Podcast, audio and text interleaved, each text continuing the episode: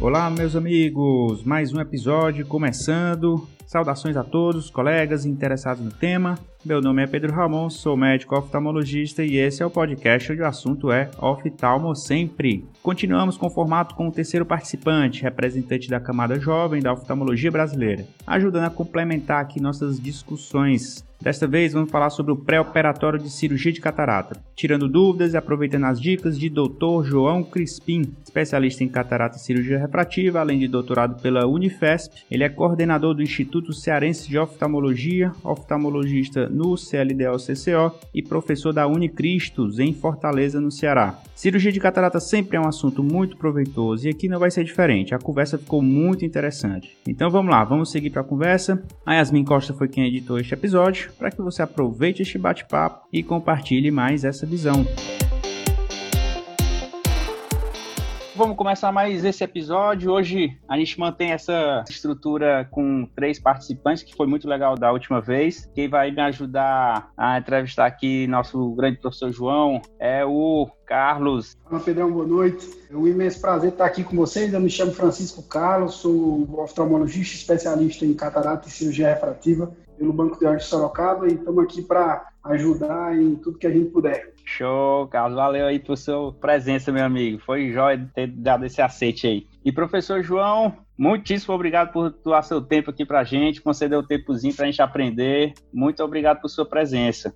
É uma honra, né, Pedro? Fiquei muito feliz com o convite. Essa sua estratégia de comunicação, né, através do podcast, de produzir esse conhecimento é extremamente inovadora, muito atual e combina demais com tudo que eu adoro, né, Pedro? Então, eu, quando eu vi que você estava fazendo esse trabalho, eu fiquei muito orgulhoso do que você estava fazendo, né? Então, assim, fiquei mais ainda honrado quando eu recebi o convite de falar de um tema que eu realmente adoro, que vou me sentir em casa, vou ficar super tranquilo aqui. Eu acho que a gente tem muito para conversar, tem muito para aprender junto aí com tudo que a gente vai passar a conversar hoje agora. Legal, professor, muito obrigado, muito obrigado mesmo. Então, vamos seguir aqui, professor, para as perguntas. Nosso tema é o tema que aí a turma gosta muito, né, professor? Sempre bomba gente falar de catarata. Eu também sou super fã, o Carlinho aí também, a gente troca umas ideias aí nos WhatsApp da vida, uns casos, e é muito bom conversar sobre isso. A gente vai focar então no pré-operatório, no raciocínio pré-operatório desde o básico até adiante. Então, como primeira pergunta,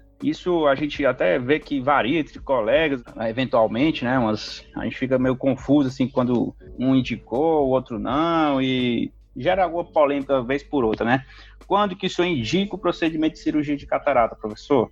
Pedro, assim, o tema, né, pré-operatório em cirurgia de catarata, isso foi um das, dos maiores aprendizados que eu tive aí durante o meu ano, dois anos de especialização, que realmente é o que é o mais diferenciado. Então, se você, como formação, se você tenta cultivar esse aprendizado, descobrir mais a respeito do pré-operatório, né, das indicações, o que a gente vai discutir hoje aqui, é o que hoje é o mais difícil em cirurgia de catarata. Por quê? Porque a cirurgia de catarata em si, hoje, ela está muito padronizada, as técnicas elas são muito bem ensinadas, são muito bem trabalhadas, né?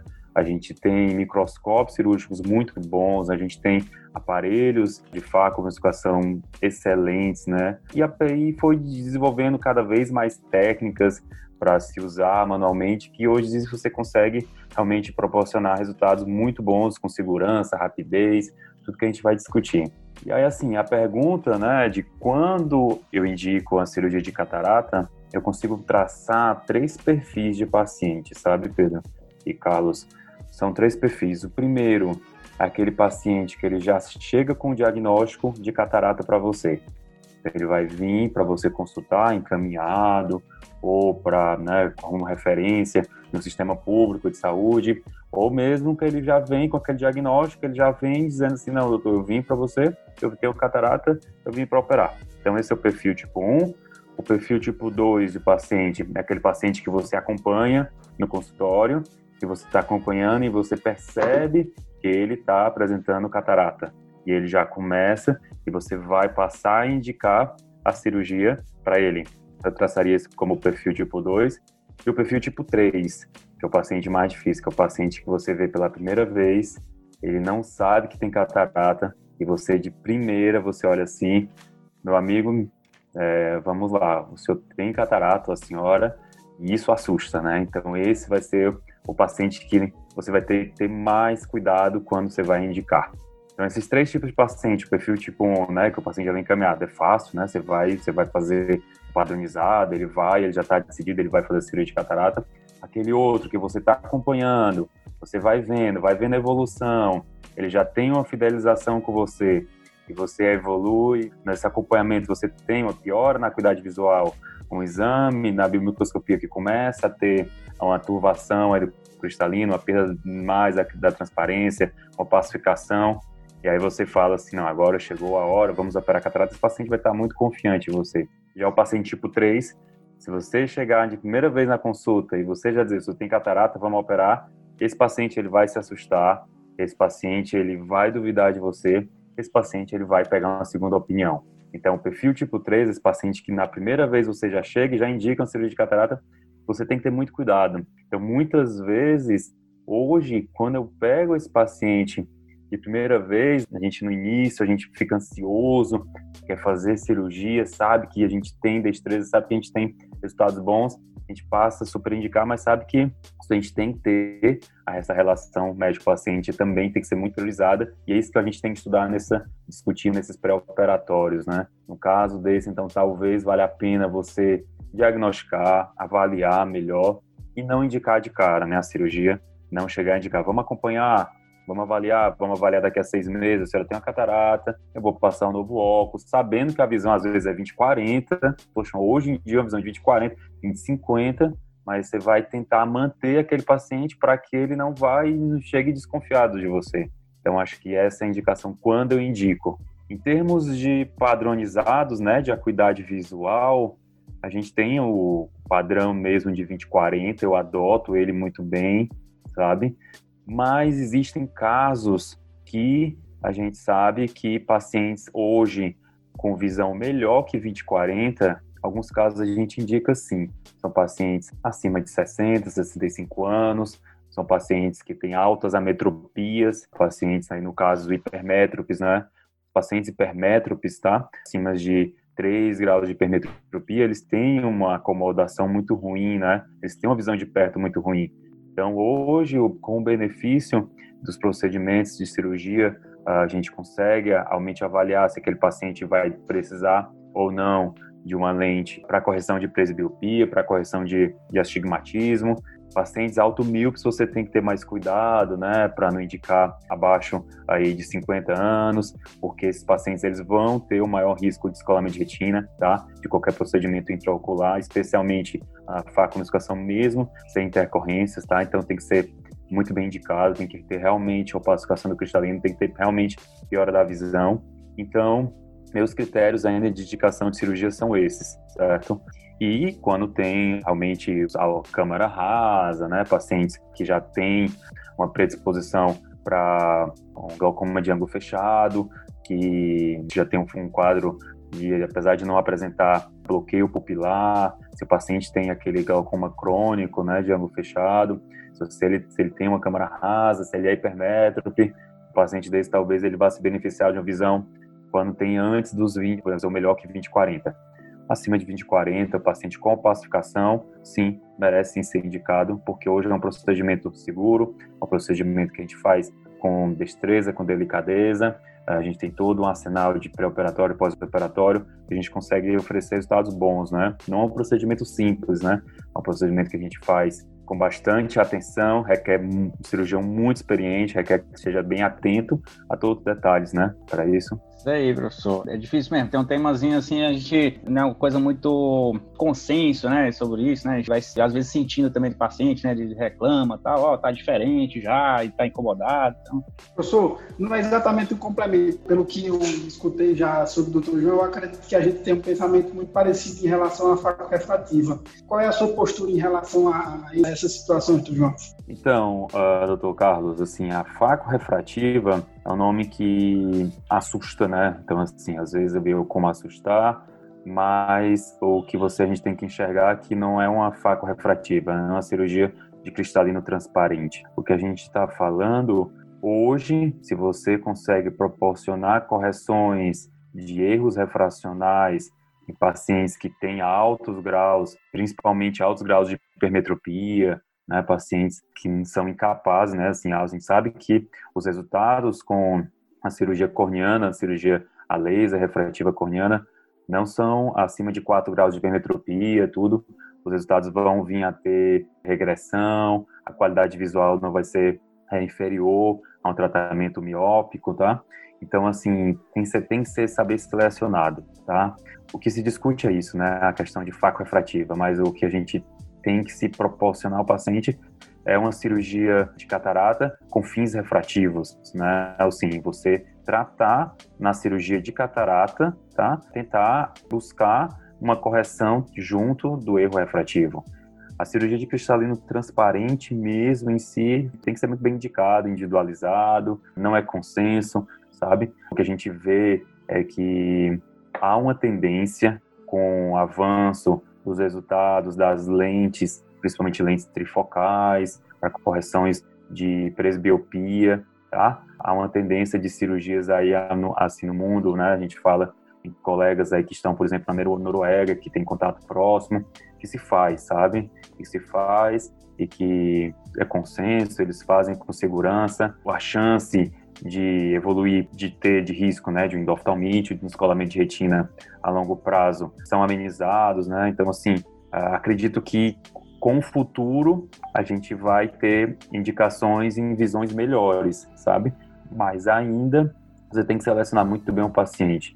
Se for um paciente hipercrítico, né? Se for aquele paciente que ele é 20, 25 e ele acha que ele vai fazer a cirurgia, ele não aceita, tem qualquer uma intercorrência, nada, você está se sujeitando a um risco muito alto, né? Então, fazer uma cirurgia faco-refrativa, você tem esses riscos, né? Então, nesses casos, por isso que é um bom consenso que é contraindicado você fazer uma cirurgia faco-refrativa. Mas acho que você individualizando caso a caso, né? Eu acho que a gente consegue oferecer, em casos selecionados, cirurgias é, cristalinianas para correção de altos graus de ametropias, especialmente, falo aí em questão dos hipermétricos e, a, e astigmatas, né, os pacientes com astigmatismo alto, se você tem disponível lente tórica, os resultados são muito bons, né, já nos casos de pacientes míopes, não. Pacientes míopes que têm afinamentos retinianos, que têm áreas, é, lesões predisponentes, né, para escoamento, esses pacientes, eles não acho que com certeza não. Você tem que ter muito cuidado, né? É melhor esperar uma esclerose naturada cristalina e vai acompanhando. Qual a tua opinião também, Carlos e doutor Pedro aí? É uma postura que deve ser muito guiada pelo bom senso, né? A gente precisa pôr em primeiro lugar a queixa do paciente, claro. É sempre uma coisa que a gente avalia bastante. Eu sou bastante receoso. A cristalino translúcido, na verdade, não é um, um hábito e, assim, até como você disse, é uma postura que a gente tem em comum. Eu já já ouvi falando algumas vezes até em relação a isso, sobre selecionar bem direitinho os pacientes, é porque isso pode se tornar até uma forma, juridicamente falando, pode ser um, uma preocupação futura para você. É, eu vou muito na linha defensiva também. Eu vou pé atrás nessas condições, deixo bem claro para o paciente, vai chegar o momento, né? Esse momento de intervenção, da gente conversar sobre isso. Eu também sou mais defensivo nesse sentido. Agora concordo com o senhor. Futuro, eu acredito que as intervenções vão ficar cada vez mais seguras, né? Cada vez decisões cada vez menores, sei lá, o que o futuro vai trazer, mas eu acho que vai pegar nesse ponto da gente ter devices intraoculares que vão proporcionar para a gente muita segurança e visões cada vez melhores mais cedo, né? Correções melhores mais cedo. Pessoas, contraindicação de cirurgia de catarata. Se olhar lá, tem a catarata, peraí, não vamos agora não. Por enquanto, nesse momento. Quando, assim, nessa pergunta, Pedro, assim, o que eu acho que a principal são pacientes com que apresentam drusas, sabe? Vamos lá. Tenho alguns pacientes, né, que têm acima de 60 anos, tem aquela catarata nuclear, uma, duas cruzes, uma pacificação, e o paciente tem drusas, né? Então, assim, você vê, poxa, a gente consegue acompanhar tudo. Você vai fazer uma cirurgia no paciente que, esse caso, vai ter 20, 25, 20, 30, 20, 40. Se você vai fazer, a gente sabe que qualquer intervenção intraocular vai ter resposta inflamatória aumentada. Você pode, sim, proporcionar piora do quadro macular. Então, assim, pacientes que têm também córneas, né? Você tem uma um córnea gutata, né? No exame, se você tem uma celularidade um pouco menor, né? E o paciente tem boa visão, mesmo você suspeitando aquela falsificação do cristalino, você a né? Tem casos que às vezes você vai vendo pacientes que têm comorbidades oculares, desde glaucoma, maculopatia, por diabetes ou por degeneração do MRI, ou a mesma a endoteliopatia corneana, esses pacientes que mesmo vão tendo opacificação do cristalino, miopizando, né, mas que com a correção óptica com óculos você consegue ainda dar uma visão melhor que 20/40, esses casos eu acompanho, sabe, Pedro? Esses casos eu prefiro não, vamos voltar na primeira mensagem. Esse paciente eu tento virar perfil tipo 2. Vai ser aquele que você vai fidelizar, o paciente vai acompanhar e vai conseguir monitorar um pouquinho mais de perto, né? Vai monitorando e vamos deixar essa catarata corrigindo com óculos ainda, sabe? Porque o receio é esse, né? Porque a cirurgia, por mais segura que você faça, por menor nível de trauma, você vai, o paciente no outro dia já está com visão 20-20, né? Em menos de 24 horas, você faz cirurgia tópica, cria córnea, lente ótima, inflamação quase nada, mas se você sabe que isso vai ter realmente resposta na hipertensão ocular, você pode ter piora da endotélio, você pode ter também aí lesão macular, tá? Então, esse caso eu prefiro esperar. Entendi, entendi. Ainda bem que eu tô indo bem na linha do senhor mesmo, viu, professor? aí vai, vai, concordando aqui, tô indo bem. professor, o que você pede de exames laboratoriais? Isso é um tema que hoje eu acho que tem até umas discussões sobre isso, né? Às vezes tem um carimbão lá que o anestesista, ah, tem que pedir lá hemograma, glicemia, ECG com laudo lá, não sei o que, então. Às vezes tem o um carimbão, mas a gente percebe que nas discussões tem paciente que a gente não precisa praticamente nada, né? Na verdade, afinal de contas. E outros que tem que investigar um pouco mais. Como que o senhor faz de rotina na parte de exames laboratoriais, sistêmicos, pensando já na equipe de anestesia, lá o seu anestesista, como que é de rotina lá? Para o anestesista, né, a gente tem esse, em termos de hospital-escola, né, quando a gente vem na residência, os anestesistas eles são mais criteriosos, eles vão chegar e vão dizer, ó, não pode ter nenhuma comorbidade e tudo, porque às vezes eles estão lá no programa de ensino, é uma cirurgia mais demorada. Então, assim, nesses casos, a gente tem que fazer realmente esse padrão, né, de fazer o carimbão aí, né, Pedro, como falou. É. Na realidade, depois que a gente passa para o mundo real, né, anestesista ele topa tudo, né? Então assim, ele sabe que você ou você vai operar mais rápido, você vai ser um cirurgião, né, que vai ter menos intercorrências, né?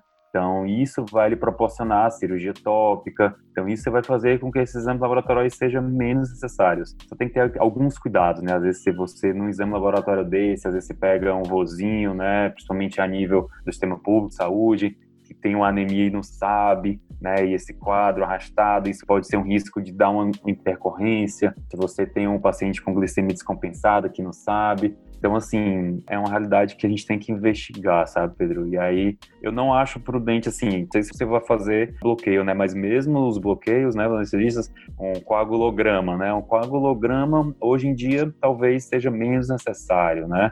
Mesmo a gente tem um receio né, pelo bloqueio, mas se você vai fazer uma cirurgia tópica, eu dispensaria o coagulograma, tá? Mas é importante sim os exames laboratoriais complementares, principalmente por conta de todo um sistema né, de saúde dos familiares, tudo. É importante. Você vai fazer uma cirurgia, você vai valorizar a sua cirurgia com aqueles exames, tudo. Não vai ser mais uma cirurgia simples, é uma cirurgia complexa que vai ser feita com segurança. Eu tenho ainda meu rol ali de assuntos, eu vou tratar isso com um anestesista mais a fundo também, professor, viu?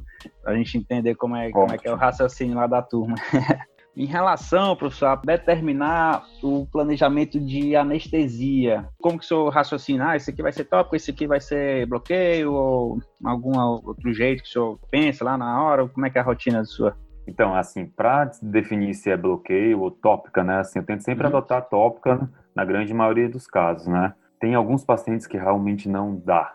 Tem esses pacientes, tem pacientes que você percebe já no exame pré-operatório na nota de fenda que aperta o olho muito e quando tem uma intolerância muito grande à luz, esse paciente que aperta muito, às vezes mais do sexo masculino, então esses pacientes do sexo mais masculino, apertadores, órbita muito funda, então acho que seria uma das grandes triagens assim para você pensar disso, não, esse eu vou fazer mais confortável, não há necessidade de eu querer brigar e se eu, né, bater no peito, eu faço tudo tópico, tudo, né? Porque esse, ele aperta muito, uma fenda palpebral muito pequena, né?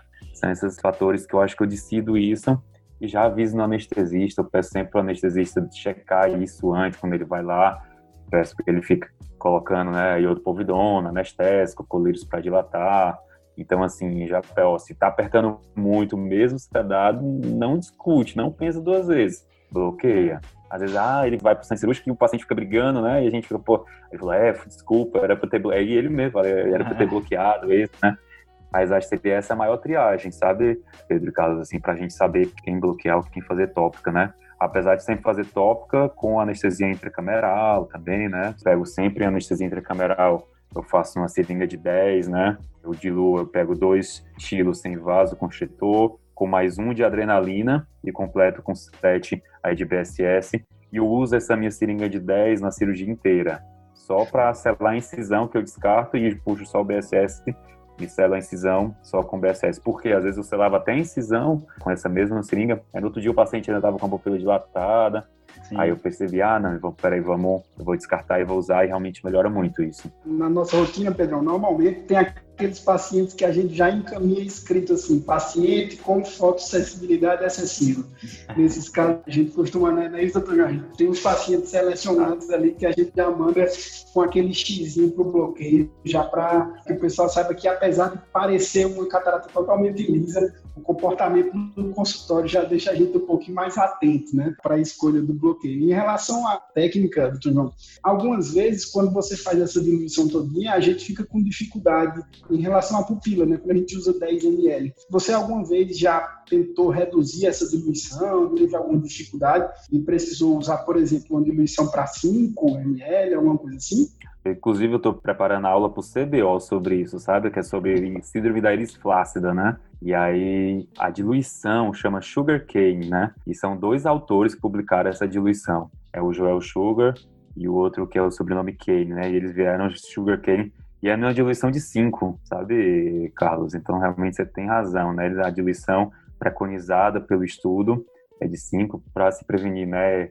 Íris flácida, tentar padronizar mas é aquela coisa, né? Como você aprende, né? Então foi um staff minha que me ensinou isso na residência e até hoje eu uso, usei meu fellow todo e nos Estados Unidos, essa história do sugarcane eu aprendi lá, né? Porque o meu chefe usava lá e chamava sugarcane. Eu achava que parece que tem uma banda, né? Também sugarcane, tem, né? Então ele chamava e ele falava brincando, né? E assim, é, é realmente são esses autores, mas a diluição correta é de 5. Mas eu uso de 10 nunca tive necessidade assim, não. A não ser caso realmente que é muito contraída pelo, mas melhora muito. Depois você faz a injeção do viscoelástico, tudo, né?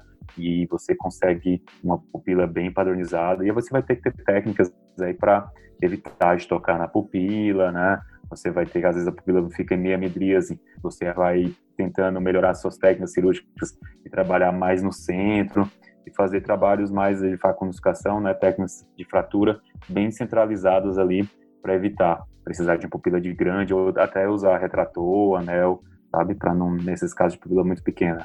Outra, assim, finalizando a pergunta aí da anestesia, outra acho que eu tô adendo, é, são cataratas muito avançadas, né? Cataratas rubras, né? Se você tem uma catarata rubra, não a branca, a branca, às vezes a branca você consegue, né, fazer tópica, tudo. A branca, o maior cuidado é na cápsula Rex, né, para o risco de correr, mas eu acho que o fato do bloqueio não ia, não ia interferir muito. Mas uma catarata rubra, que às vezes você vai ter que demorar mais na fragmentação, às vezes você precisa converter para uma FEC, ou então se você já decide fazer uma extracapsular imediatamente, então assim, essa você está bloqueado, é outra indicação aí, sabe, do bloqueio nas cataratas rubras, né? Legal, professor. Eu tendo a, nessas situações também bloquear, fica mais confortável, né? Da gente cirurgia demorar mais, eu ficar mais tranquilo ali, o que precisar fazer, a gente já tá ali mais confortável, né? Fazendo só um adendo aqui, a gente teve experiência com o pessoal lá em Belo Horizonte, com o Fábio Canadani, que também tem um volume grande de catarata lá em Belo Horizonte, e ele usa muito a anestesia caruncular até mesmo para cirurgias de glaucoma, ele gosta bastante, defende bastante essa técnica de anestesia, né? Então talvez seja uma forma da gente conseguir pular essa etapa de tá, fazer tópica em alguma situação que a gente não bloqueou e decide bloquear ali no, no perioperatório, fazer um bloqueiozinho, caruncular. O que é que o senhor já teve experiência, João? Não. Já, já tive experiência, sim. É uma excelente técnica mesmo, né? Às vezes no intraoperatório, né? Se você está ali, né, e precisa realmente de um maior conforto, paciente, maior é, cinesia, diminuição do movimento, da cinesia né, ocular, você fazer um, um bloqueio caruncular, né? Você pega o anestésico, né? E faz realmente bem retificado na carúncula.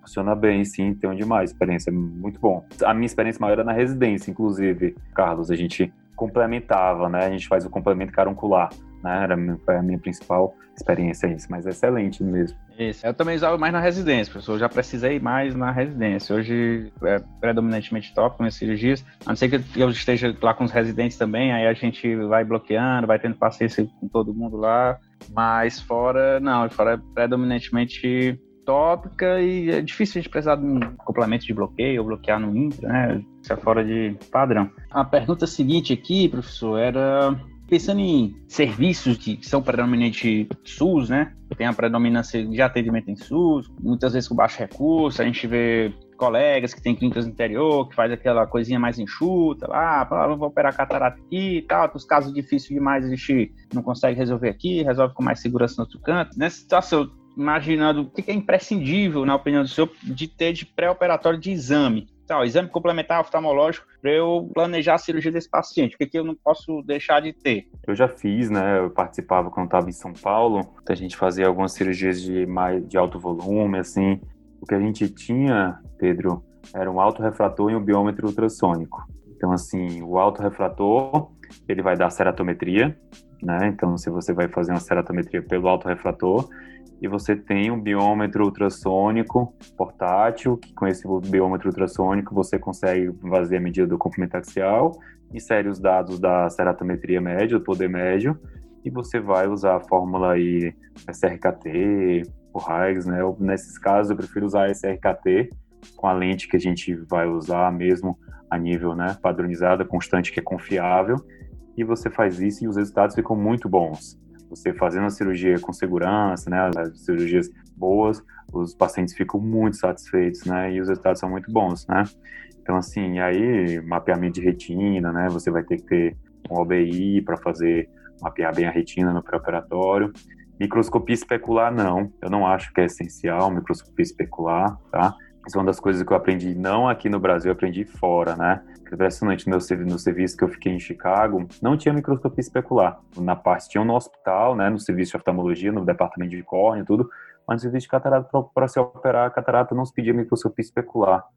E aí um dos chefes lá, bam, bam, bam, eu às vezes discuti com ele, aí ele pegou um caso de gutato, né, um paciente com córnea descompensada, ia fazer cirurgia tríplice, né, de faco de MEC, o que ele precisou para ver uma paquimetria ultrassônica. Então ele pegou paquimetria, eles, assim, e ele uma das coisas assim, fala, para você ver endotélio, você tem que fazer o exame da lâmpada de fenda, né? E aí eu falo muito isso para os residentes. A melhor hora de você olhar o endotélio é o paciente dilatado. Você vai e pega, quando você vai fazer ele dilatou para fazer uma mapeamento retina, classificar catarata, avaliar bem o cristalino. Nessa hora você vai, joga a luz, né? Na retina, vê o reflexo vermelho. E sob o reflexo vermelho, você consegue avaliar bem o endotélio, né? E se você vê dobras, endotélio mais descompensado, se você vê gutata, esse paciente ele vai merecer uma paquimetria ultrassônica mesmo, muitas vezes o próprio biômetro ultrassônico ele consegue te proporcionar essa paquimetria. E quando está acima de 600, você realmente não dá para indicar somente a catarata, né? Você vai ter dor de cabeça, tudo. Nessa hora é melhor fazer uma cirurgia combinada aí com um, um transplante endotelial, né? Então é isso, seria isso. Às vezes um ultrassom, né, para cataratas avançadas, a gente tem um ultrassom portátil também, que você consegue levar dentro de uma mala, tudo bem fácil. Para cataratas avançadas, com cataratas brancas, tudo você não consegue fazer um mapeamento da retina, seria um exame também aí interessante, né, de se ter. Mas, se você quer ser bem enxuto mesmo, alto refrator e biômetro ultrassônico, né? E pior que eu, sou um dos que adoro falar de biometria ótica, né? Do que se avança. E de uma, um, das, um dos temas, uma vez que eu, a gente, eu falei numa aula, foi exatamente isso, né? Que era fala era um tema que abordava biometria ótica, né? Diferentes aparelhos em biometria ótica. E que a conclusão é essa: você vai conversar com colegas que estão lá em São Paulo, capital, né? Que atendem como se fosse um serviço do SUS, né? Que tendem na capital, que o nível de exigência da população é elevado e eles têm isso, né? E eles fazem, são cirurgiões experientes que estão lá e ficam super bem sabe? E você, então, realmente tem que individualizar de acordo com o poder aquisitivo. E para quem está começando, fazer uma biometria ultrassônica com autorrefração, vale a pena e você está indo bem. Que bom, professor. Fico contente de ouvir isso de uma referência forte. a gente tem uma clínica com sócio no interior e a gente discutia pra caramba isso, discutia com os professores. Cara, não está agregando muita coisa esse microscópio especular com a gente aqui. A gente até passou para frente. Vamos para a de fenda, vamos ver se está na suspeita, faz a PAC PACzinha, aquele biômetro com PAC.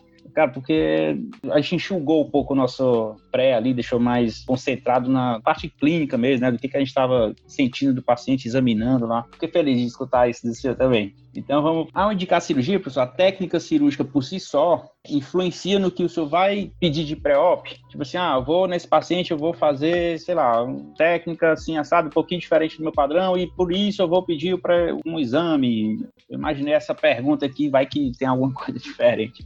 Essa pergunta fica interessante, Pedro, assim, quando faz parte da minha rotina de consultório, o que é pedir topografia, né? Topografia para os pacientes de catarata, porque aí nesses casos a topografia ele vai direcionar para os pacientes que vão merecer poderem ser indicados, né? As lentes premiums, né? As lentes multifocais, trifocal, lente tórica, sabe? Lente asférica, lente esférica baseado na topografia, eu me guio muito nessa indicação. Não ensina a técnica que eu uso. Uhum. A técnica cirúrgica, eu faço Photoshop em 100% dos meus casos, sabe? Doutor Pedro, doutor Carlos aí, eu sei que cada um, a gente, às vezes na residência a gente vai treinar várias, né? A gente vai treinar, começa lá no Stop and Shop, depois vai pro Photoshop, Quick Shop, pré-slice, né? Vai tentar tudo, né? Mas e aí depois que você cria confiança em uma técnica, então assim, realmente eu uso Inclusive nas rubras, né, eu faço Photoshop,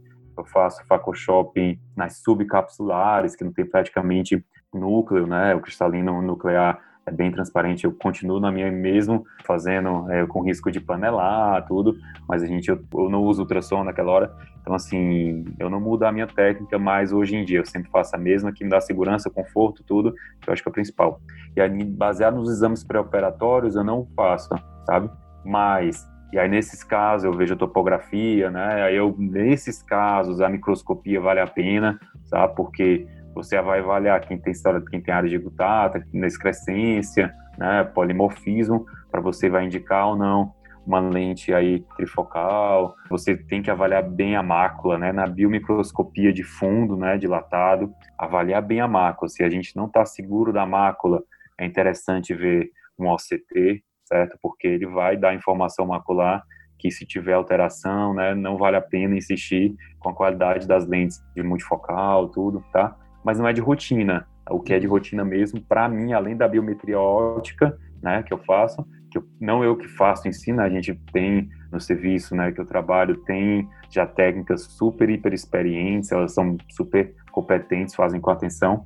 Além, eu peço que, a, no meu padrão mesmo, é a topografia, que eu olho bastante com cuidado padrão topográfico, né? Doutor João, aproveitando o gancho aqui, houve um trabalho recente da equipe da doutora Bruna Ventura, lá de Recife, que falava sobre acrescentar o OCT como exame de rotina para na solicitação desses pacientes e mostrou alteração em alguns pacientes que não era identificável mesmo por é, retinólogos experientes. Então, isso é uma coisa que chama a atenção da gente até para, em especial nesses pacientes que têm maior poder aquisitivo, pacientes que vão optar por lentes premium, né, talvez seja uma, um exame a gente acrescentar como exame complementar. E uma dúvida que eu tenho, que eu incluí aqui na nossa pauta, inclusive, foi se o senhor acha que tem algum valor a acrescentar nesses exames também a tomografia de córnea, porque a gente sabe que atualmente vem crescendo a importância do astigmatismo posterior na avaliação dos pacientes. Então, você acha que tem alguma importância, que tem algum valor, que é possível que com o avanço da tecnologia a gente venha a ter? A tomografia, né? Em termos de tomografia, assim, sabe, Pedro, é essencial, né? A gente sabe que ela vai fornecer avaliação posterior. O bom da tomografia, que eu estava até discutindo, inclusive, recente, né, com um grande professor brasileiro, né, com Wallace Chamon, a diferença da tomografia para topografia. A tomografia, ela consegue regularizar um astigmatismo que na topografia está irregular, ou seja, às vezes você pega uma topografia que a topografia, o disco de plástico, ele não vai conseguir ver, aí você faz a tomografia e diz, ah, agora eu entendi que padrão de astigmatismo é esse, né, na tomografia. Então, o mapa, né, da curvatura sagital anterior, ele é bom nisso, né? Mas aí a gente fica, poxa, será assim? É interessante, né? Mas baseado na curvatura posterior, eu não utilizo de rotina dados de tomografia para indicação de lente multifocal, lentes históricas, estigmatismo posterior fornecido por tomografia, sabe, Carlos? Tem muito, assim, ainda em estudo, né? Assim, a gente sabe que tem já bastante evidência, os nomogramas de Baylor, né? Mas, assim, o dado topográfico anterior, o dado de astigmatismo anterior, eu ainda acho muito relevante nessas indicações. Se eu percebo que o astigmatismo refracional, ele não é fundamental no cálculo da lente tórica, né? Ele vai ser importante para saber isso até que ponto a gente confia muito na curvatura anterior ou se tem algum astigmatismo interno vindo, se é da córnea posterior, se é do cristalino, ou até de retino, né, que é mais raro, mas pode ser, sabe? Então, assim, a, o dado da refração é mais para isso, mas ele não serve para o cálculo da lente tórica, né, da análise refracional, é mais para a gente criar. Assim, então, o dado tomográfico, eu acho que seria mais interessante para pacientes com astigmatismo muito irregulares. Então, pacientes com astigmatismo muito irregular, astigmatismo, pacientes pós-cirurgia de ceratotomia radial, né, pós-RK, pacientes, às vezes, pós-cirurgia refrativa, que tem descentração de tratamento, certo? Pacientes que têm alguma alteração topográfica que me chama a atenção, sabe? Mas eu ainda não consigo incluir de rotina a tomografia na cirurgia de catarata, apesar de ser extremamente benéfico, apesar de ter informações super úteis, né, que a gente pode triar, certo? Realmente, se eu tiver disponível, a gente tem disponível, mas é um exame que o paciente tem que adquirir por fora, particular. Se o convênio fornecesse, se já fizesse parte de um pacote e tudo, se fosse mais acessível para o paciente, sim, eu deixaria a topografia de lado e usaria somente tomografia, sem dúvida. Eu acho que é um avanço tecnológico a gente não pode se impor com o que está evoluindo, mas ainda a topografia ela dá conforto, ela é confortável o que a informação que ela me traz nesse para triar, porque se vier um astigmatismo irregular, eu não indico lente multifocal, eu vou indicar o paciente que é uma lente premium, aí eu vou indicar lente asférica, sabe, Pedro e Carlos, né? Então assim, eu não vou insistir naquele caso. Eu realmente uso como critério de exclusão. Eu vou procurar não indicar uma lente trifocal, né? Eu não vou indicar os pacientes. Se eu não ver nenhuma contraindicação, se o astigmatismo é bom, né? Então, assim, se eu for fazer, ou não, um astigmatismo regular, simétrico, dá um padrão de tie legal, esse paciente pode ser indicado uma trifocal tórica, né? Mas se não, esse paciente vai para a lente asférica e ele fica super feliz, né? E você também fica super feliz, né? Ô, professor. Eu já tive experiência de operar nos hospitais aí, também SUS e tal. E ficar meio. Tem tão pouco recurso que a gente fica puxa aí, tem carbacol, o que é isso? O que é carbacol? Tenta ensinar aluno aí alguma coisa para me ajudar aqui. Não, não sabe o que é isso. E aí eu fiquei, poxa, o que, que minimamente eu preciso ter? Hoje eu tô andando numa mala assim, tem um retrator diesel, eu, tenho, eu mesmo levo carbacol, eu mesmo levo leite três peças. O que, que o senhor recomenda e dá de dica de insumos a gente deve ter para fazer um dia cirúrgico mais tranquilo ou algum device lá que pode ajudar a gente? O que, que tem nas caixas aí de problema, né? A caixa de complicação, né? É uma pergunta muito boa, né, Pedro? Então, assim, realmente, assim, o que não me falta na minha mesa cirúrgica é azul, né? O azul de tripã. Eu uso em 100%, independente de usar um microscópio bom eu ainda uso o azul de tripã. Metil, né? Metil, uso metil, celulose mesmo, 2%. Eu não uso nem 4%, sabe? Eu faço, acho que você tem que tentar operar com cuidado, né? Usar ultrassom mínimo, né? Fazer técnicas de fratura bem, trabalhar nível ali de íris, o saco capsular, evitar o contato muito com o endotélio. Você consegue não precisar aí de Viscout, né, metil A4. Eu acho que com o tempo você consegue fazer sem esses outros insumos, né? Adrenalina, então assim, adrenalina, estilo sem vaso, 100%, né, uso em todas as cirurgias. Carbacol é interessante, né, Pedro? Com certeza, assim, você usar. Ficaria a pergunta, eu acho, mais do antibiótico intracameral, né, Pedro? Assim, foi o que eu fiquei pensando, hum. né? Então, assim, usar o Vigamox ou não no final da cirurgia. Eu não uso o Vigamox intracameral, tá? Por que, que eu não uso? Eu tenho justificativa que eu acho plausível e me sinto seguro sem usar porque eu uso iodopovidona muito bem no pré-operatório. O paciente ele não chega, ele não vai operar em cinco minutos. Estou tudo pronto, eu quero operar, eu estou vazio. Não, esse paciente ele vai esperar meia hora lá, não é para dilatar a pupila dele, não. É porque ele tem que colocar iodopovidona e tem que colocar a cada 5, 10 minutos e tem que sair fazendo por quê? Porque nesse jeito a gente sabe que aí tem as evidências, né? Tem o trabalho do Tonho Bruno, né? Que é nosso colega aqui, retinólogo, né? Que eu gosto bastante desse trabalho dele, né? Que ele realmente evidencia, né? Com o grupo lá da, de Ribeirão, que o uso pré-operatório bem condicionado com esse tempo, ele consegue dar essa profilaxia, né? De endoftalmite bem, que me deixa seguro quanto a isso, sabe? Então é isso. De device, retrator de íris. O retrator de íris, os ganchinhos de íris eu tenho. Eu tenho também, né? Eu não tenho nenhum dos anéis, tá? Lente três peças, com certeza. E assim, aí você pensa, puxa, mais lente três peças, eu vou ter que ter toda a cirurgia, talvez nos casos mais complexos. Às vezes no outro vai ter uma lente três peças aí meio que padrão, 20, entre 22 e 24, vale a pena, né? E seria isso, Pedro. Não Beleza. sei se eu respondi a tua pergunta. Tem a questão do material cirúrgico, da caixa, né? Cirúrgica também. Uma das coisas que eu faço que eu acho que faz bastante diferença, né?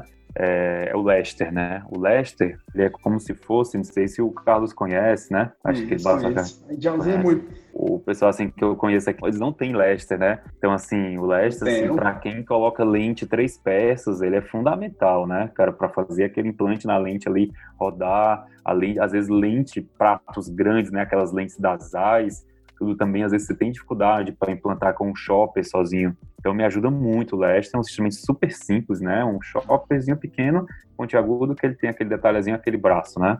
Vanas é importantíssimo, né? Vanas boa, tesoura de córnea para você. Então você tem que ter a faquinha, tudo, às vezes ampliar para converter, né? Com a tesoura você consegue fazer um corte melhor. Porta-agulha, colibri, né? Dupla via triancinolona, não, eu não acho. Triancinolona eu tenho dificuldade de usar até onde eu trabalho, sabe? Triancinolona é caro, né? É realmente um insumo caro e que se você vai ter de rotinar no caso de uma RCP para fazer vitrectomia, não deixar é o que é o standard, né? O que é padronizado, fica melhor de visualizar, mas às vezes você tem que talvez no seu facomistificador tenha um vitreófoco de confiança, né?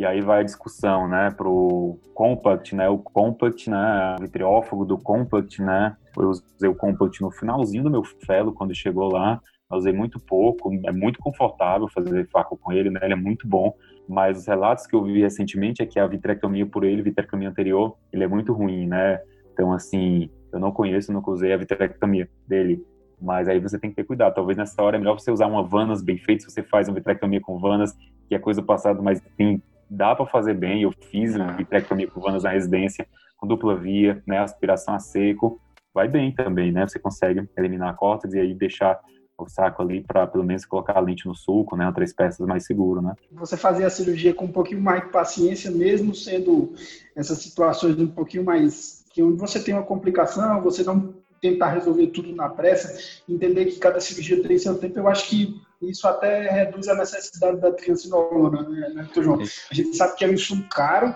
é um insumo que tem suas complicações também, como a elevação da pio no pós-operatório imediato. É, é, a gente não tem hábito de usar de rotina também, não. A gente prefere fazer uma coisa mais devagar, tá avaliando a regularidade da pupila, tudo e esses são os detalhes que a gente fica sempre um pouquinho mais atento.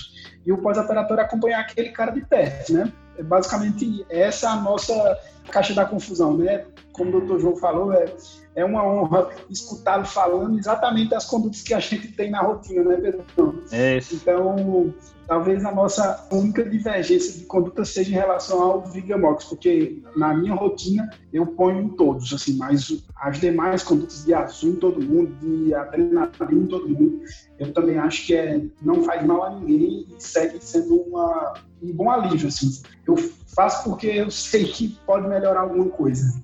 Eu acho com certeza, eu concordo, viu, caso, concordo, Pedro. Se eu também tivesse operando, assim, operando no centro cirúrgico, né, me dá conforto nisso, são pacientes de consultório, mas se eu tivesse fazendo cirurgia de volume mesmo, eu estaria fazendo Vigamox intracameral também, com certeza, independente da problema pré também, sabe? Que ele vai, como você falou, né, uma coisa que é uma mais que vai lhe dar conforto, né? E isso que você falou, né, o paciente desse você tem que realmente abraçar no pós-operatório ele tem que ser seu melhor amigo, né? Então eu falo bastante aí para os residentes, esses pacientes você vai abraçar e vai cabo de próximo com ele, porque ele, você vai criar confiança, né? E, professor, o doutor Antônio Bruno mandar um abraço para ele, que foi meu preceptor na retina cirúrgica. Aí eu uso os dois, né? eu tanto faço o esquemão lá do professor Bruno, é todos os cantos que eu vou, tem que ter a pavidona também, e uso o Vigamox também do cameral. Faço as duas linhas. Ainda bem que tô, tô no ritmo aqui de todo mundo. Mas que bom, que bom eu acho que Carlos ia comentar justamente sobre isso, né, cara? Da lente três peças, né? Exato, ele, ele citou que está sempre ali na mão, não é isso, João? Está sempre ali na mão, está sempre próximo. Pelo menos uma. Tem esse recurso. Assim, né? cara, por... é, uma... é, exatamente, Pode porque seguir, você colocar uma lente peça única no suco, né? Você coloca ali, fica bom no início, né? Mas a gente recentemente viu um paciente, né, no instituto, um paciente com peça única, com dispersão de pigmento, hipertensão ocular, evoluindo com glaucoma, já com dano de nervo óptico, dano de campo visual. E era uma peça única que estava é, bem posicionada, né? Só deu para ver melhor quando na dilatação, que via que ela estava um pouco inclinada, mas não tinha vítreo na câmara anterior, pupila bem, sabe? Cirurgia, poxa, o cara terminou, ficou bem, ficou ótimo, mas é uma lente peça única no sulco que tá lá, né? E um paciente é. já, já tinha feito a cirurgia há oito anos, e aí você fica, puxa, vamos intervir, não, uma visão boa, mas com dano de campo visual, usando colírio, tudo, então isso a longo prazo tem um risco, né? Professor, uma pergunta que eu sempre fico na dúvida também, assim, já pensando em pré-op, né, nesse, nesse cenário, para organizar meu dia lá de cirurgia, meu turno cirúrgico, como que o senhor decide assim, ah, são tantas cataratas, marca aí tantas, ou tem uma lá que é pior, então marca menos, como que o senhor faz no dia a dia? É isso mesmo, Pedro. Depende das complicações, né? Dos níveis de dificuldade cirúrgica, né? No nível de dificuldade, né? Se você tem casos mais difíceis, né? Eu prefiro, é complicado, né? Na época, assim, realmente que eu operava mais em São Paulo, quem tinha o maior volume, a gente deixava por último, né? Começava com as mais tranquilas, você vai ganhando conforto cirúrgico, né? Tudo. Hoje no consultório eu faço o inverso, sabe, Pedro? Eu começo assim, mas eu não tenho, não tenho um volume de 15, 20 cirurgias aí dia, né, no nível de consultório. Então a gente, eu prefiro começar com as mais difíceis, sabe? E aí depois você vai evoluindo no decorrer do dia, sabe? Você vai pegando, mas deixar as mais difíceis, às vezes no final você tá mais cansado. Mas quem faz é. cirurgias mais de 15, 20 por dia, talvez o melhor é deixar por último mesmo, senão você pode se embaralhar no seu ritmo aí, né? Então, acho que seria esse o padrão que eu usei aí, aí que eu faço hoje, né? Entendi, entendi. Eu prefiro no começo também. Quando não vem, cadê aquele passe? É ele mesmo agora, não, né? Chama logo, né? é, exatamente. Não, não era esse não, não. Vou organizar aqui, cadê o mapa lá de novo? Vamos rever. é isso mesmo. Doutor João, como para a gente finalizar aqui a, a, nossa entrevista falando um pouquinho da sua atividade atual, em relação a, ao ensino em oftalmologia, aos trabalhos que você tem, é, você tem acompanhado, eu te chamando de você por, pela idade, doutor João, né? com todo respeito. Claro. que é isso, doutor Carlos, é... estamos em casa. Onde é que a oftalmologia precisa avançar em relação ao ensino? O que você acha que a gente pode evoluir ainda mais? Então, assim, Carlos, na oftalmologia, assim, é, em termos de ensino, né? Talvez a gente precise evoluir mais um pouco na parte de simulação, né? Acho que eu sei que os simuladores existem, né? Mas talvez eles ainda podem ser um pouco melhores.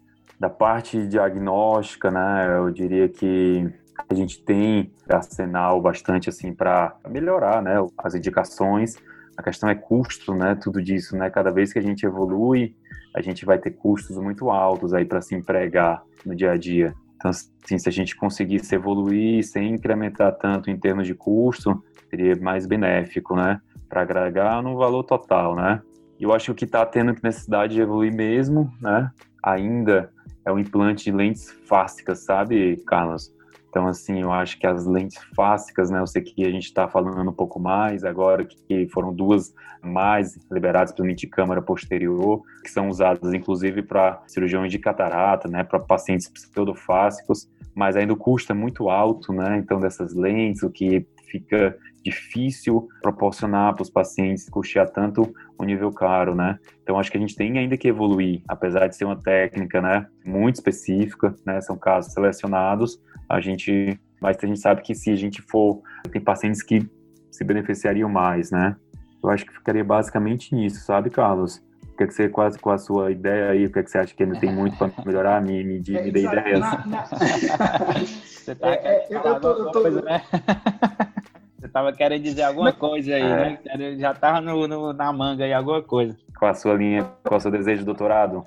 Eu ia falar em relação ao valor da ICE, foi porque na hora que ele falou isso, me veio à mente aqui que a gente conversou com o pessoal agora e eles falaram realmente que o valor tá não é uma realidade, pelo menos a gente aqui no interior.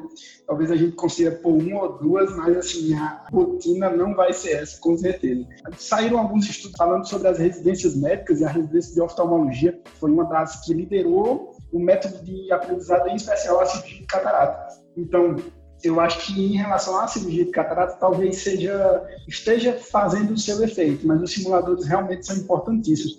É, lá em Recife, o pessoal da Fundação Tim Ventura comprou um simulador, já disponibiliza para os residentes para poderem operar. Eu, na, durante a residência, tive a oportunidade, através do pessoal do, da Latinofarma, que fez isso com a gente. De toda forma, eu acho que o, o pessoal que está chegando, como é o meu caso, que a gente está chegando agora, está começando a vida na oftalmologia agora, a gente tem bastante preocupação em relação a como a gente vai se preparar para os próximos 10 anos, sabe? E, mas eu acho que nós estamos no caminho certo. É, nesse tema aí, tem uns simuladores, cara, de, de físicos mesmo, assim, uns olhinhos lá de material lá especial tal, que são interessantes, rapaz. Eu tava vendo com a colega Tiziana, que tá lá no Canadá, um fellow lá com o Dr. Ike, né? E ela, ela mostrou lá um olhinho muito bacana que ela treina implante secundário e tal, que pô, vão evoluir. Tem uns outros simuladores não digitais, né, que são bem bacanas. Tem um simulador na, na, no site da Academia Americana, né? Que você faz também online, né? É. o pessoal lá do, de Harvard, né? Não sei se vocês já viram também. Mas é muito assim os passos, ah, o que fazer para mais você saber os passos cirúrgicos, né? Eu dei uma olhada por cima também. Achei dessa época de pandemia, né? O que fazer com os residentes, né? Então, assim, vamos, vamos orientar a cirurgia de catarata online, né? Aqui bem perto da gente tem o professor Fabiano Brandão, em João Pessoa, que também desenvolveu o iLab, que é, também é muito bom. Tive a oportunidade de brincar lá com o equipamento dele, mas assim, ainda é uma coisa que não é disseminada, não são todos os residentes que têm acesso a isso. Talvez esse seja o próximo passo.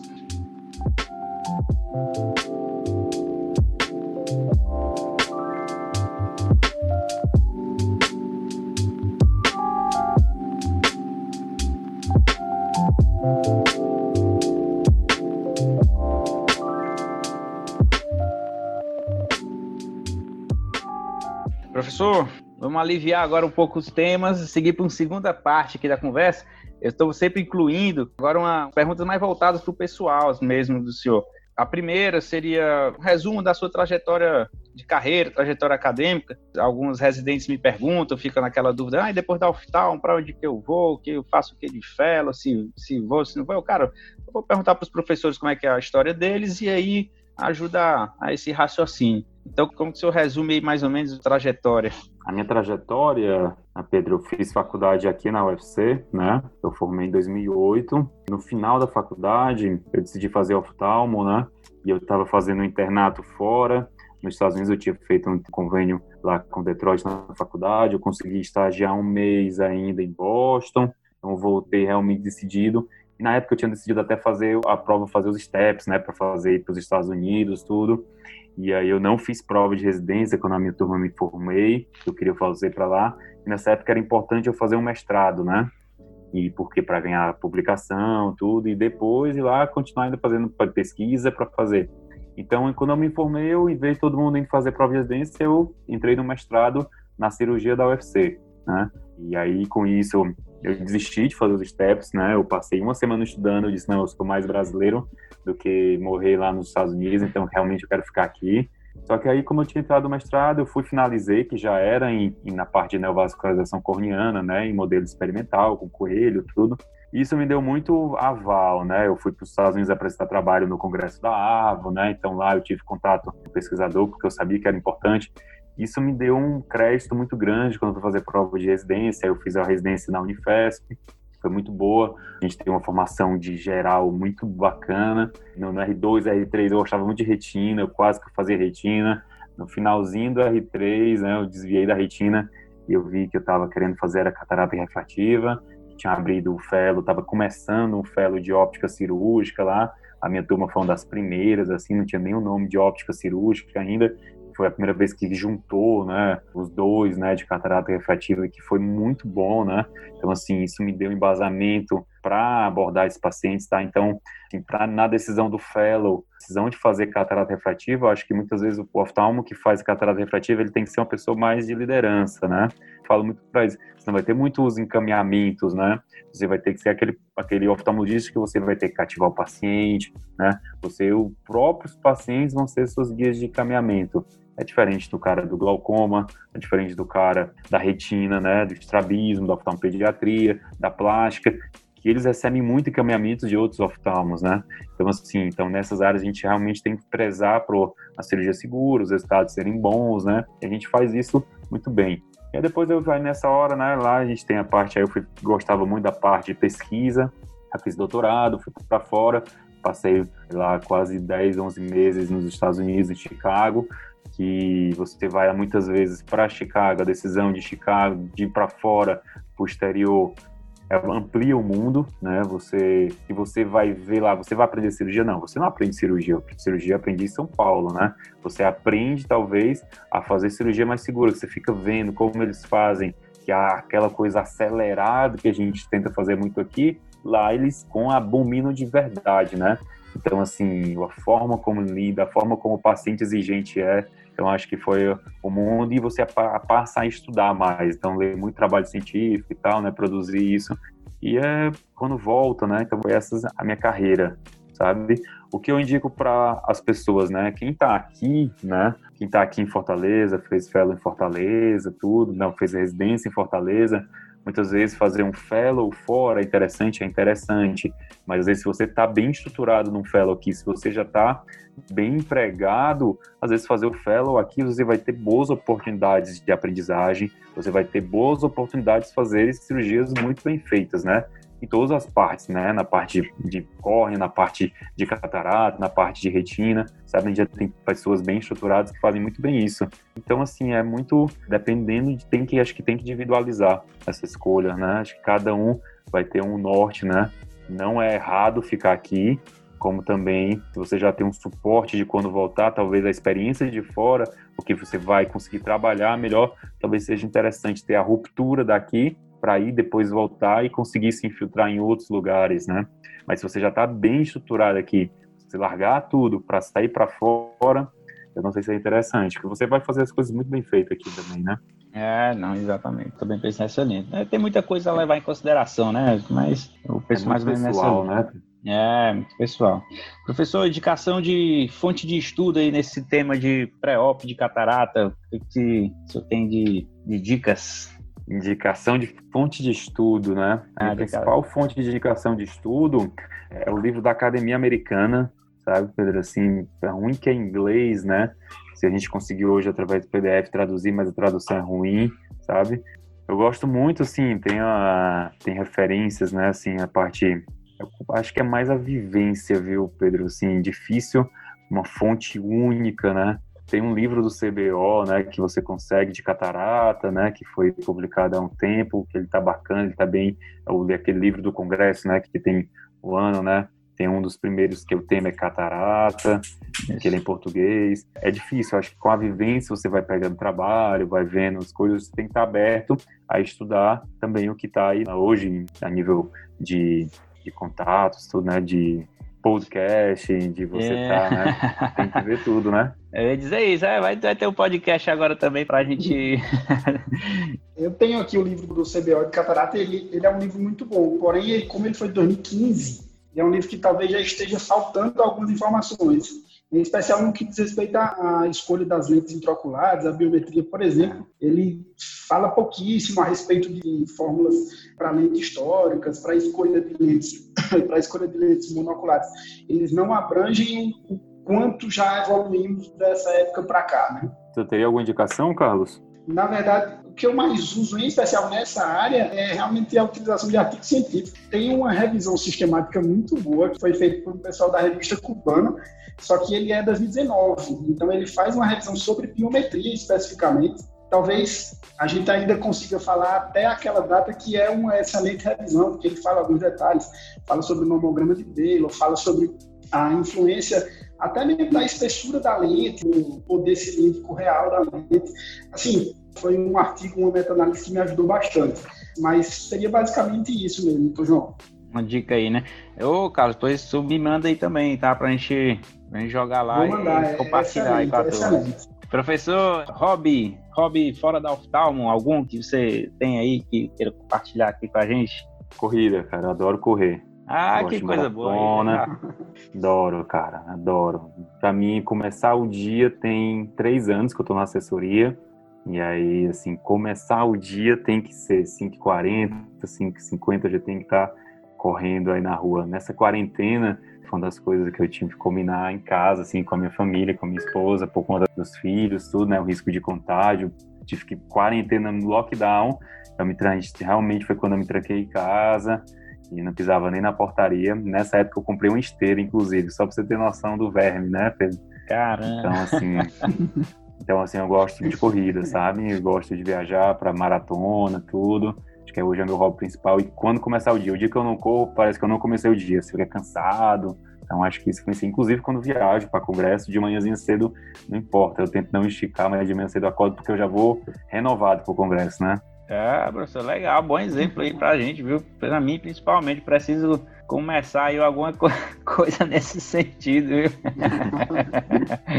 Professor, eu sempre estou botando esse tópicozinho também, projetos futuros, tem alguma coisa que o senhor está planejando aí, queira compartilhar com a gente? Projetos futuros, né? Sim, projetos futuros eu acho que é, assim, abrir fellow lá, sabe, para organizar melhor questão de formação, porque o principal formador do residente é o fellow, né? É o R+, né? São os fellows, né? Então, acho que isso vai agregar mais ainda no serviço, que é um serviço pequeno, ainda que tá, a gente formou a primeira turma ano passado, né?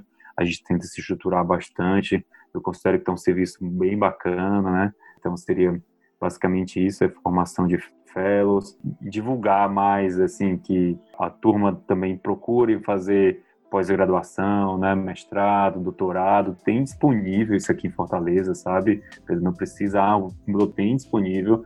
É difícil você querer fazer na parte clínica, né? Ah, eu quero fazer com os meus pacientes e tal. E é um doutorado que muitas vezes nem o pessoal de fora gosta, né? Mas, assim, tem oportunidades porque enriquece bastante, né, no seu conhecimento e não é só a questão de currículo, de diploma, né? E você a longo prazo, eu tenho certeza que daqui a 10, 15 anos vai fazer diferença, sabe? Então, acho que projetos futuros seria melhorar essa parte aí de ensino, sabe? E fantástico a sua ideia do seu projeto do podcast, né? Eu acho que isso realmente daqui a 10 anos, né, vai ficar guardado, né, essas informações que estão fazendo esse banco de dados aí educacional é super merece parabéns mesmo, viu, Pedro? E fiquei muito honrado com o convite, né, cara? Impressionante. Joia, professor. Ah. Muito obrigado, muito obrigado. Ainda bem que, que tem dado certo, eu tenho conseguido, eu tenho aprendido pra caramba com isso aqui. Agora, essa nova ideia aí de entrar um terceiro participante da ala jovem, vamos dizer assim, né? Tem ajudado pra caramba. Eu agradeço aí o Carlinhos também a sua presença, viu? É, Valeu, Pedrão. no episódio passado ficou muito bacana também, fiquei muito contente com a presença do Edísio. E eu vou tentar sempre incluir mais, principalmente contemporâneo meu, né? Que a gente Pedrão. formou com, com os fellow recentemente, né? Nos últimos anos, então agrega também. Professor... Muito obrigado pelo convite, bicho. Sua ideia é sensacional. É uma oportunidade única da gente estar conversando com bons amigos e sobre um tema que a gente gosta tanto de falar, né? Muito obrigado, meu irmão. Sempre que precisar, estou aqui à disposição e vou lhe perturbar bem muito agora. Já. Eu acho curioso, professor. Eu conversei mais com o Carlos depois que. Acho que eu nem te conhecia, né, Carlos? Acho que conheci o mesmo aí, porque era a mesma turma de amigos, e eu saí, tu entrou lá na residência, e de repente a gente estava. através dos meninos. Ah, que Legal, bom. Hein? Falando besteira, discutindo casa. Oh, exatamente.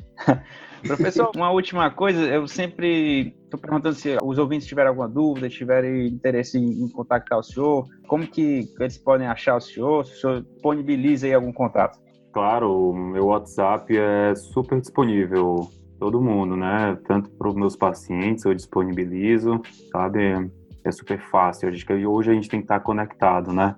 Hoje a gente tem que estar conectado a um clique. Tá? Eu funciono também por e-mail, também super fácil, mas hoje o WhatsApp é uma comunicação muito fácil, rápido, né? Direta e curta e a gente consegue se comunicar super bem, com certeza. Estou aberto para todo mundo.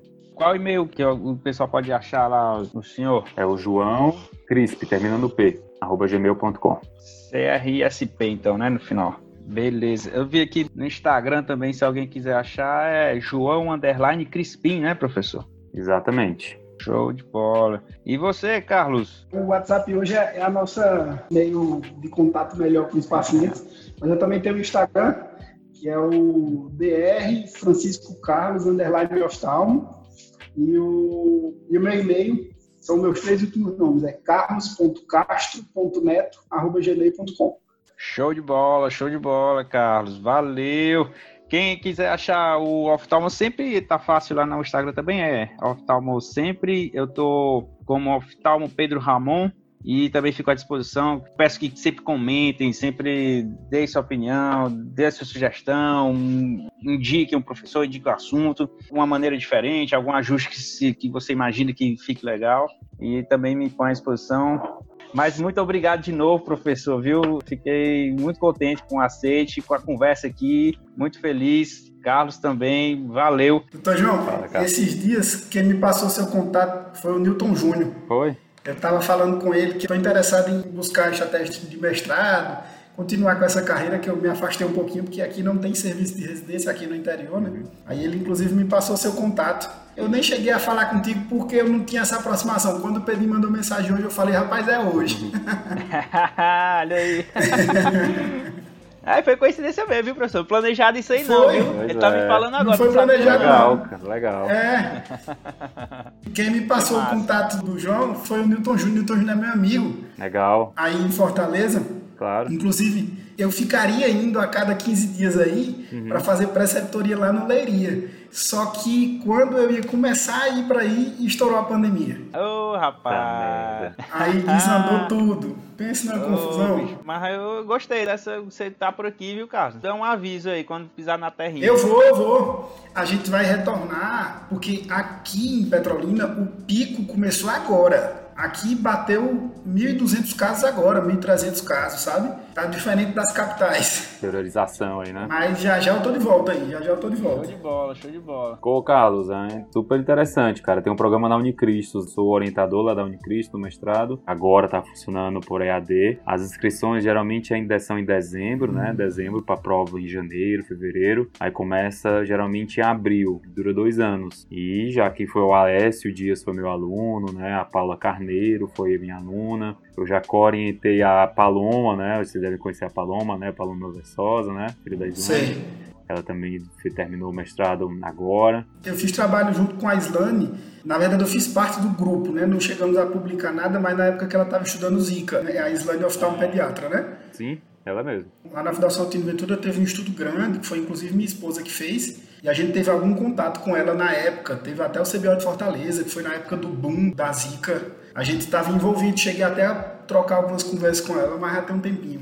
Legal. Mas Além deles, tem o Rafael Costa, desenvolveu um trabalho brilhante aí na elaboração de uma pinça para auxiliar no implante e lente intraocular em pacientes com afasia. O Pedro Veras também foi meu aluno, né, que já finalizou e fez um trabalho avaliando diferentes aparelhos para análise do implante de lentes intraoculares tóricas para correção de astigmatismo em cirurgia de catarata. A Caroline Franco Machado, ela trabalhou no desenvolvimento de um aplicativo chamado OncoEye. Esse aplicativo ele auxilia no diagnóstico e também no acompanhamento de pacientes com tumor de superfície ocular. A Mariana Ela fez um projeto, também está vias de finalizar o mestrado, um estudo em pacientes comprar um aplicativo denominado Pronto Eye, que ele vai auxiliar no diagnóstico no caso de emergências oculares. Ele é muito bem estruturado, questão de algoritmos, de diferenciação,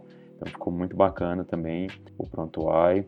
Eu orientei a Anissa Montenegro, brilhante. Ela fez um dispositivo né, para auxiliar o suporte de frasco de colírio, né, para auxiliar no ato de colocação de pingar colírios, o Drop Help, que foi também um trabalho também já está em vias de finalização. E atualmente quem é meu aluno de mestrado é o Thiago Barros, que ele está fazendo estudos aí avançados em termografia. A gente está ainda bem inicial, começou esse ano tem muito caminho ainda para a gente finalizar, mas que tá também é uma honra estar com todos esse time aí de elite, né, de oftalmologistas que tem interesse pela pesquisa e para a inovação, Acho que é isso que mais puxa quando a gente fala em pesquisa, é o ato de inovar e o ato de estar tá mudando é, situações aí que a gente possa oferecer melhor tratamento para os pacientes, não há dúvida, tá?